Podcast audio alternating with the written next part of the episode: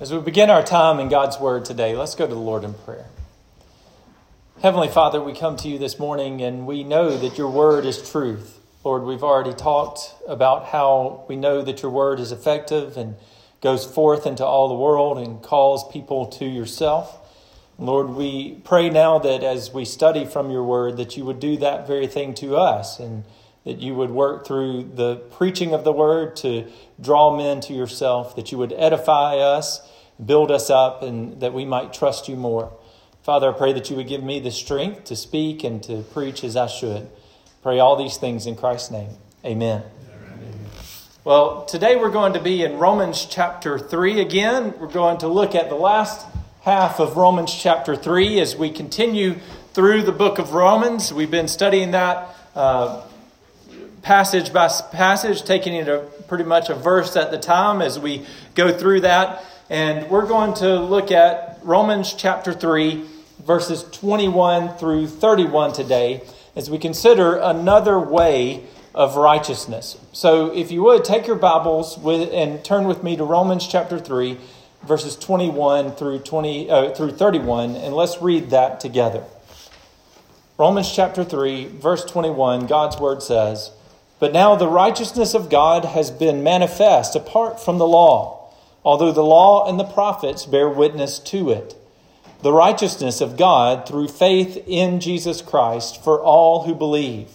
For there is no distinction, for all have sinned and fallen short of the glory of God, and are justified by his grace as a gift through the redemption that is in Christ Jesus, whom God put forward as a propitiation by his blood, to be received by faith.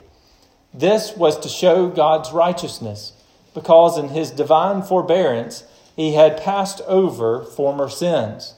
It was to show his righteousness at the present time, so that he might be just and the justifier of the one who has faith in Jesus.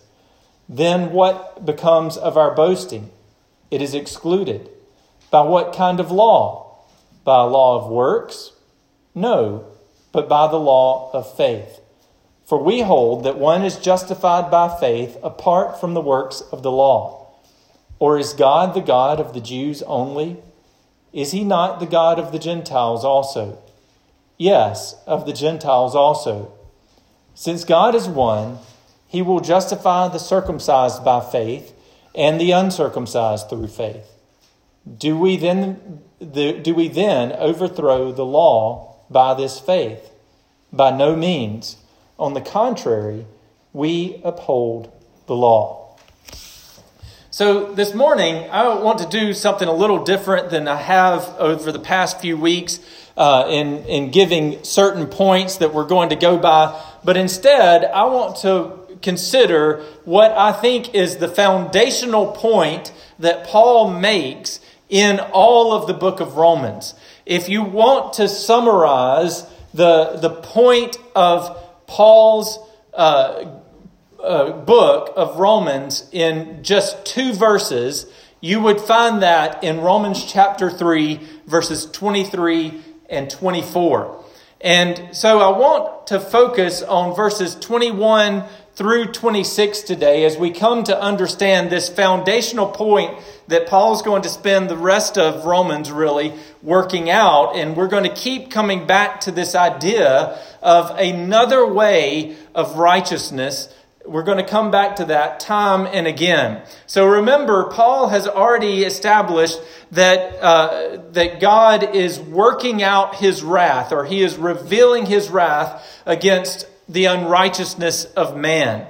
And in the last passage we looked at from Romans chapter three, from the beginning of Romans chapter three, Paul concluded in verse eleven that there is none righteous, no, not one.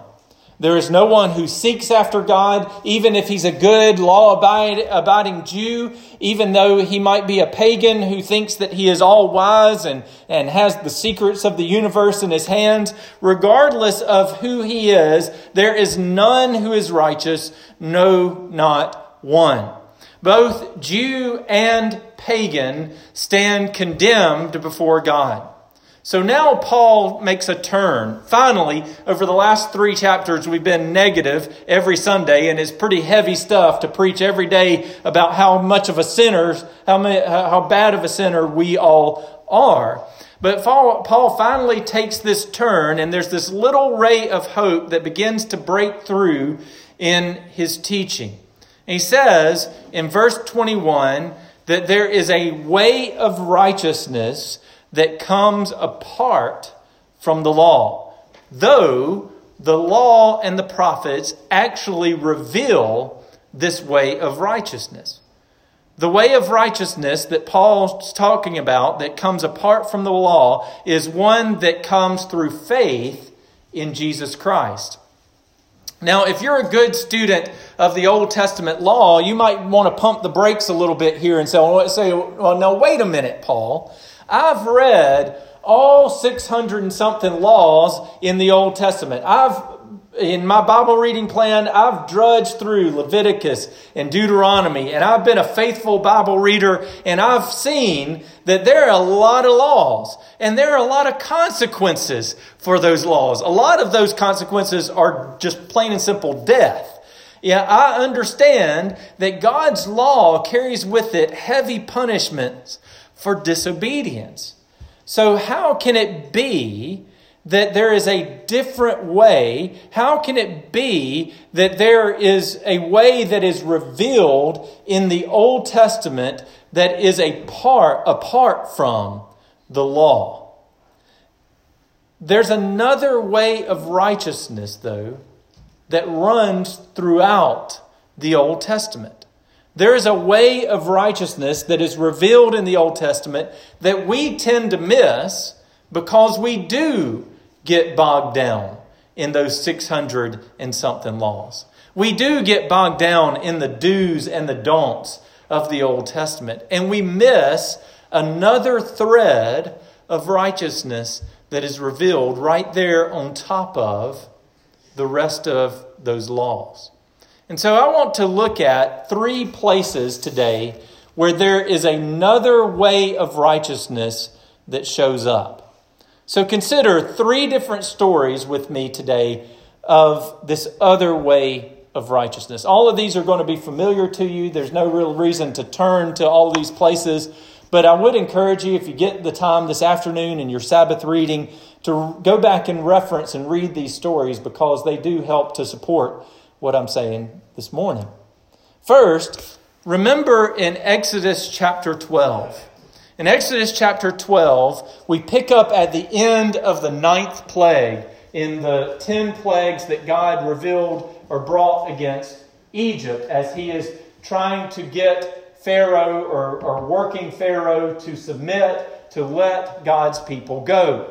And remember, God has just uh, sent darkness over all of Egypt for three days, and he sent Moses in to ask again that Pharaoh let his people go, and Pharaoh again has refused. And so God warns that there's one last plague that is coming.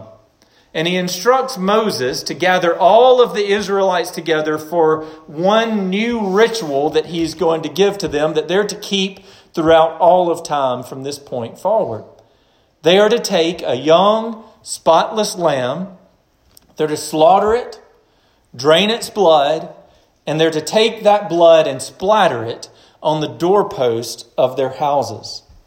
And God warns that he is going to send a death angel into Egypt to take the life of every firstborn child in all of Egypt.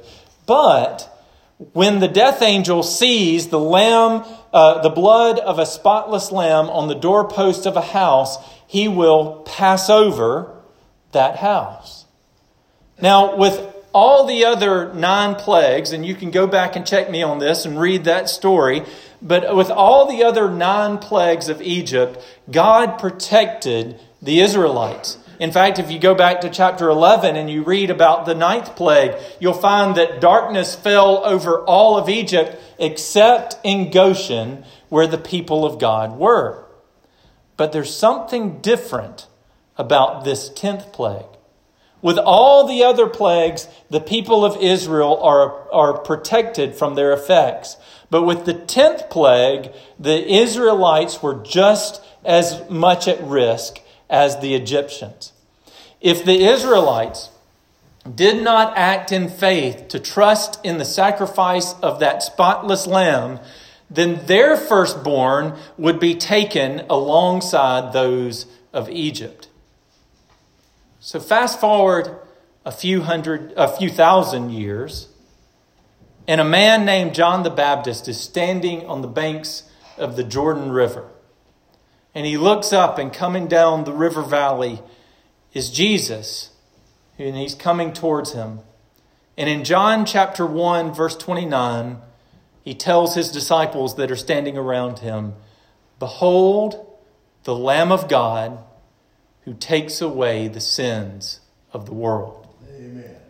You see, the blood of that spotless Passover lamb that covered the sinful people hidden inside each of those homes pointed forward to the blood of the Lamb of God, who would cover our sins so that we might escape eternal death in hell. Second, in Numbers chapter twenty-one, the people of Israel grew impatient, wandering in the wilderness, and they begin to grumble against God and Moses, and they make the worst complaints. I mean, the Israelites were just terrible complainers. And they would say, now remember, they were in slavery in Egypt. They worked their fingers to the bone. But every time they you find them complaining in, in the wilderness as they're wandering, they always say, you know, I think we had it better in Egypt. Now, really? Did you really? You know, I mean, all of your all of your firstborn children were killed by Pharaoh.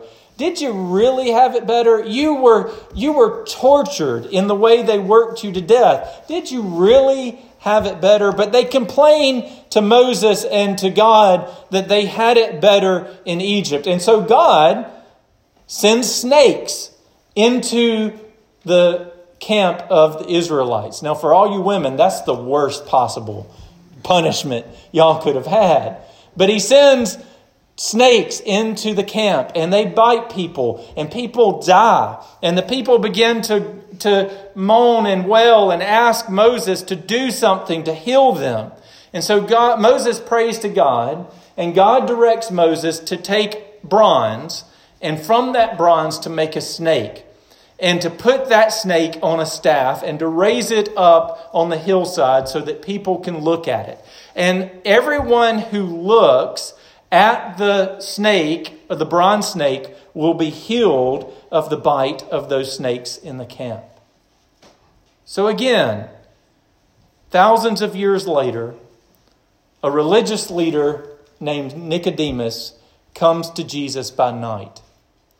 And Nicodemus knows that for all of his outward righteousness, he still isn't worthy to inherit eternal life.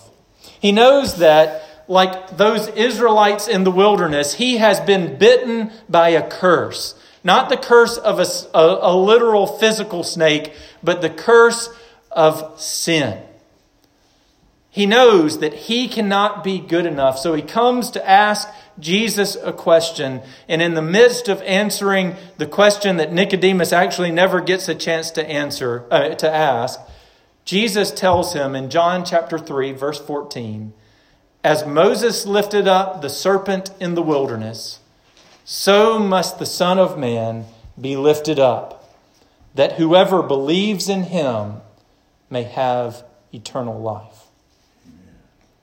And the third thing, the third place that we find this other way of righteousness is in Exodus chapter sixteen. In Exodus chapter sixteen, again, we find the Israelites grumbling for lack of food. So God sends miraculous heavenly food called manna. And with this miraculous bread, God gives some commands. The Israelites were to collect only enough for their daily need. If they stored more than a day's worth of manna, then it would, it would spoil and it would stink. But on Friday, the day before the Sabbath, they were to collect two days' worth so that they would have enough to eat on the Sabbath without having to work. The whole time that they journeyed through the wilderness, more than forty years worth of wandering, God daily provided manna wherever they were for the people of Israel. So again, thousands of years later, a crowd would gather to listen to Jesus teach. And Jesus would look up and recognize that they didn't have any food because they were in a wilderness. And so Jesus would miraculously provide bread and fish for five thousand men, not including their women and children. The crowd were so amazed by this that they began to follow Jesus around, begging him to feed them again. And so in John chapter six, verses thirty-two through thirty-five, Jesus told the crowd, It was, it was not Moses who gave you bread from heaven, but my Father gives you true bread from heaven.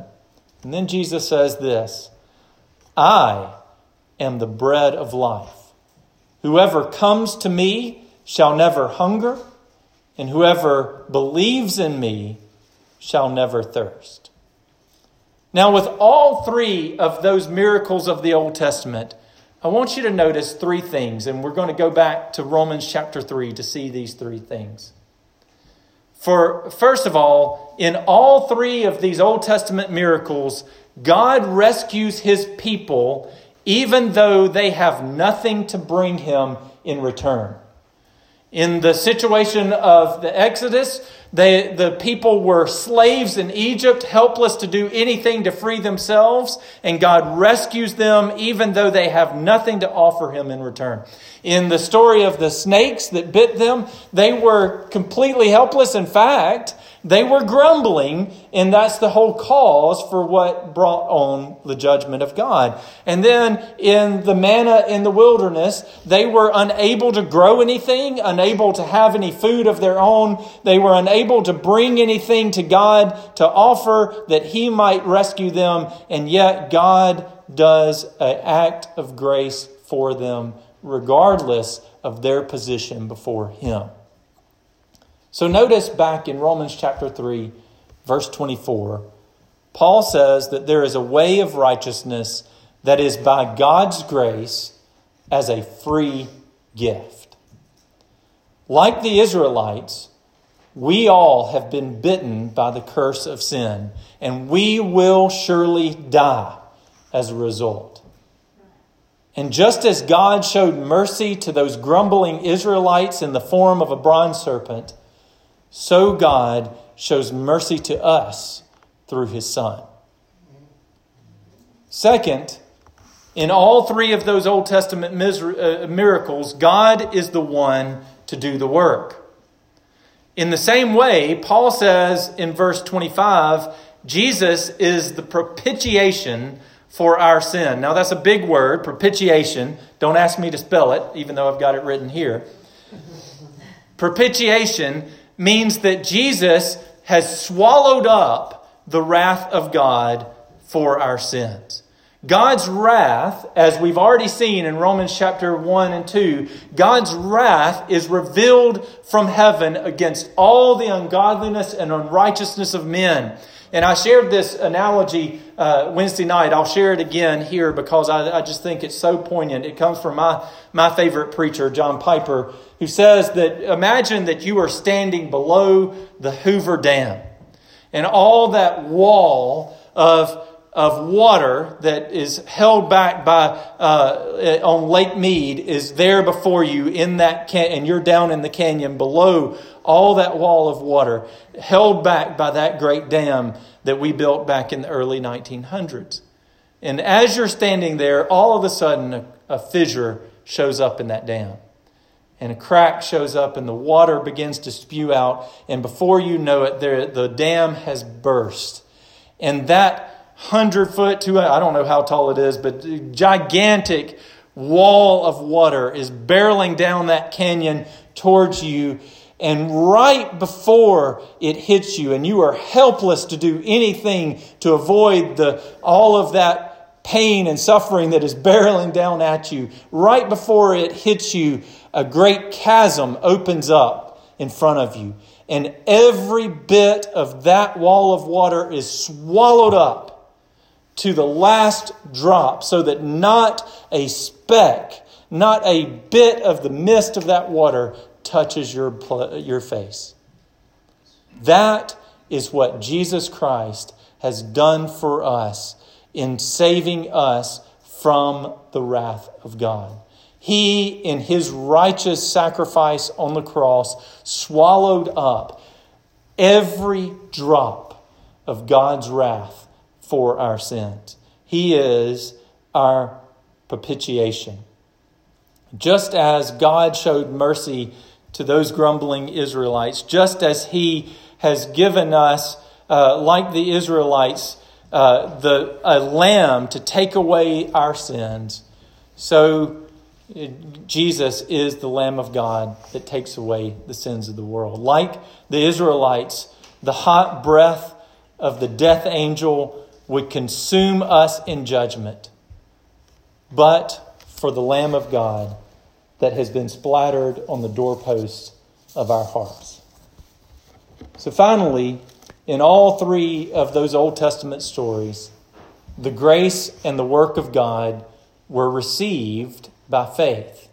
So Paul says in verse twenty-six that God has shown Himself to be just and the justifier of the one who has faith in Christ Jesus. I love this phrase. This is an amazing phrase, that God has proven Himself to be just and the justifier in Jesus Christ. In Jesus, God has proven Himself to be just, because He has judged sin once and for all on the cross of Calvary. But in Jesus, God has also proven Himself to be the justifier of the one who has faith in Jesus. In other words, God is right to declare you right. He is right to say to those who have received by faith the promise of Jesus Christ, He is right to say, you are right before me. You are righteous. Not because of what you've done, not because you were perfectly obedient to the law, not because you showed some outward effort to be obedient to the law, but because of the sacrifice of Jesus Christ alone. In other words, God is right to declare us right because of faith in what Christ has done. And like the Israelites who trusted that God would pro- uh, would provide enough food to meet their need for the day, we are called to trust that God will provide eternal life through His Son. So friend, Paul has the right of it. In Romans chapter three, verse twenty-three, all have sinned and fallen short of the glory of God. You cannot be good enough for God. And if you seek to walk in the way of the law to make yourself good enough for God, you will break yourself against the purity of God's law. But there is another way. Trust in Jesus Christ and what He has done for you through His death and His resurrection. Be saved today through this way of righteousness that comes through faith in Jesus Christ. Brothers and sisters, the righteousness that comes through faith is something that we must take up daily. Remember, your righteousness doesn't come because you somehow have made yourself worthy. The Israelites were not worthy of God's saving grace in, in Egypt. They were not worthy of that bronze serpent that Moses made and raised up. They were not worthy of the manna that God gave to them. But God, in His grace and His good free gift, gave them that salvation anyway. And you, as a believer in the Lord Jesus Christ, did not start by faith and will end by works, but you will start and end by faith in the Lord Jesus Christ. As Paul says in verse twenty-seven, boasting is excluded by the law of faith. Our right standing before God is a result of God's grace and His work. May we rest in His mercy as we live for Him. Let's pray. Heavenly Father, we thank You for the good grace that You have given us in Jesus Christ. We thank You for this way of righteousness that is apart from the law, though it is revealed in the law. Father, I pray that we would trust in Jesus Christ for our salvation, and that we would rest in His righteousness alone as our standing before You. Father, bless us now as we respond to You in faith. In Christ's name I pray. Amen.